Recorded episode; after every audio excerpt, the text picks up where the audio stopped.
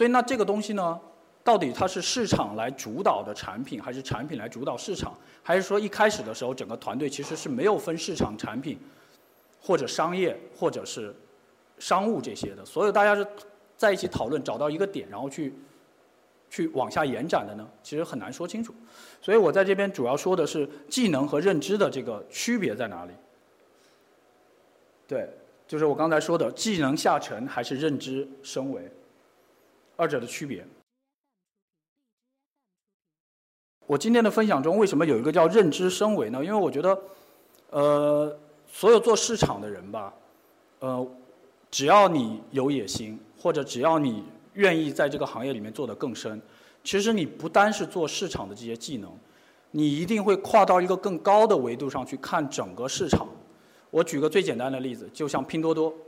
那你觉得拼多多这个是产品逻辑呢，还是市场逻辑？就是拼多多的整个商业逻辑是产品逻辑还是市场逻辑？拼多多跟淘宝最大的区别是什么？淘宝是人找货，拼多多是货找人。就这个东西九块九，那我就用微信也好，或者一些传播的手段也好，让这个九块九的货找到愿意买九块九的人。那它是一个市场逻辑还是一个产品逻辑？其实。我觉得都有，所以那这个东西呢，到底它是市场来主导的产品，还是产品来主导市场？还是说一开始的时候整个团队其实是没有分市场、产品，或者商业，或者是商务这些的？所有大家是在一起讨论，找到一个点，然后去去往下延展的呢？其实很难说清楚。所以我在这边主要说的是技能和认知的这个区别在哪里？对。就是我刚才说的技能下沉还是认知升维，二者的区别。首先我们看一下啊，就是呃这个 PPT 里面的这些东西。那做 PPT 是一种技能，Word 是一种技能。Word 不是我我所谓的 Word 不是说你们把字儿码好就完了，Word 是可以有很强大的功能的。如果你们去研究 Word，包括 Excel 也是很强大的功能，Photoshop 也是，Visual 也是。对，是有个很强大的功能。然后呢，文案、策划、创意、构图这些全都是市场技能，沟通洞察也是。就是大家看一眼，从定位、营销、品牌策略、统筹以上的这些，我认为是技能。然后呢，定位、营销、品牌策略、统筹这些呢，我认为是认知。第二个话题就是技能下沉要沉到哪去呢？就是市场人员需要写产品架构吗？还是需要去做，比如说写代码，对吧？那技能下沉是要沉到哪去？其实我刚才说了，就是每一个优秀的案例都是公司各部门的合谋。双十一也好，六幺八也好，拼多多的模式也好，所有的东西都是整个市场的合谋。我们所有看到的整个很多的商业逻辑，呃，其实不是一个市场部技能的问题。而是一个整个公司的整个商业逻辑的问题。我举个最简单的例子，瑞幸咖啡，瑞幸咖啡在营销上面其实做的，大家觉得好吗？我个人觉得，问一下在场的，你们觉得瑞幸做的好吗？啊，有人有人觉得好，有人觉得不好。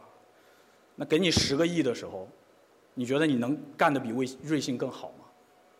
瑞幸是这样的，瑞幸今年的目标是开四千五百家店。星巴克只有四千家，当他开完四千家五百家店的时候，他就说：“中国第一大咖啡连锁品牌，就这个 PR 就值十个亿，对吧？他 A 轮 A 轮天使轮还是 A 轮融资就拿了十个亿嘛？那我再举一个快消品的例子，喜茶，喜茶，喜茶这几年很火，喜茶为什么不做线上的裂变？为什么它不像瑞幸一样买一送一，或者是？满减什么的，为什么？这是一个市场逻辑还是一个产品逻辑？大家去思考一下。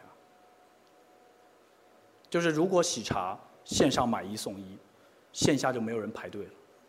我排一个半小时去买三十五，你线上二十块钱，我排那一个半小时干嘛？对，所以喜茶不会干这件事儿。然后还有一个很有意思，就是星巴克。星巴克是买十送一，介于这两者之间。对，但是星巴克最大的商业逻辑在哪呢？啊，星巴克的逻辑是什么？星巴克的逻辑是，我的店租比人家便宜。我星巴克进来是看得起你，我的房租只有人家一半或者四分之一。我在租这家店的时候，我的运营成本比人家低，我就已经赢了。这是星巴克的逻辑。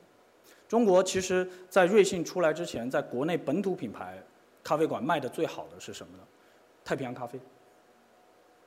它不是卖咖啡的，它是卖简餐的。它是个餐厅。中国只要在咖啡，在咖啡馆的运营中不带餐，一定会死。大家看瑞幸，简餐开始上来了，因为咖啡的扛不住啊，它。对，这就是我在说的，就是说每一个优秀的案例其实是各个部门的合谋啊。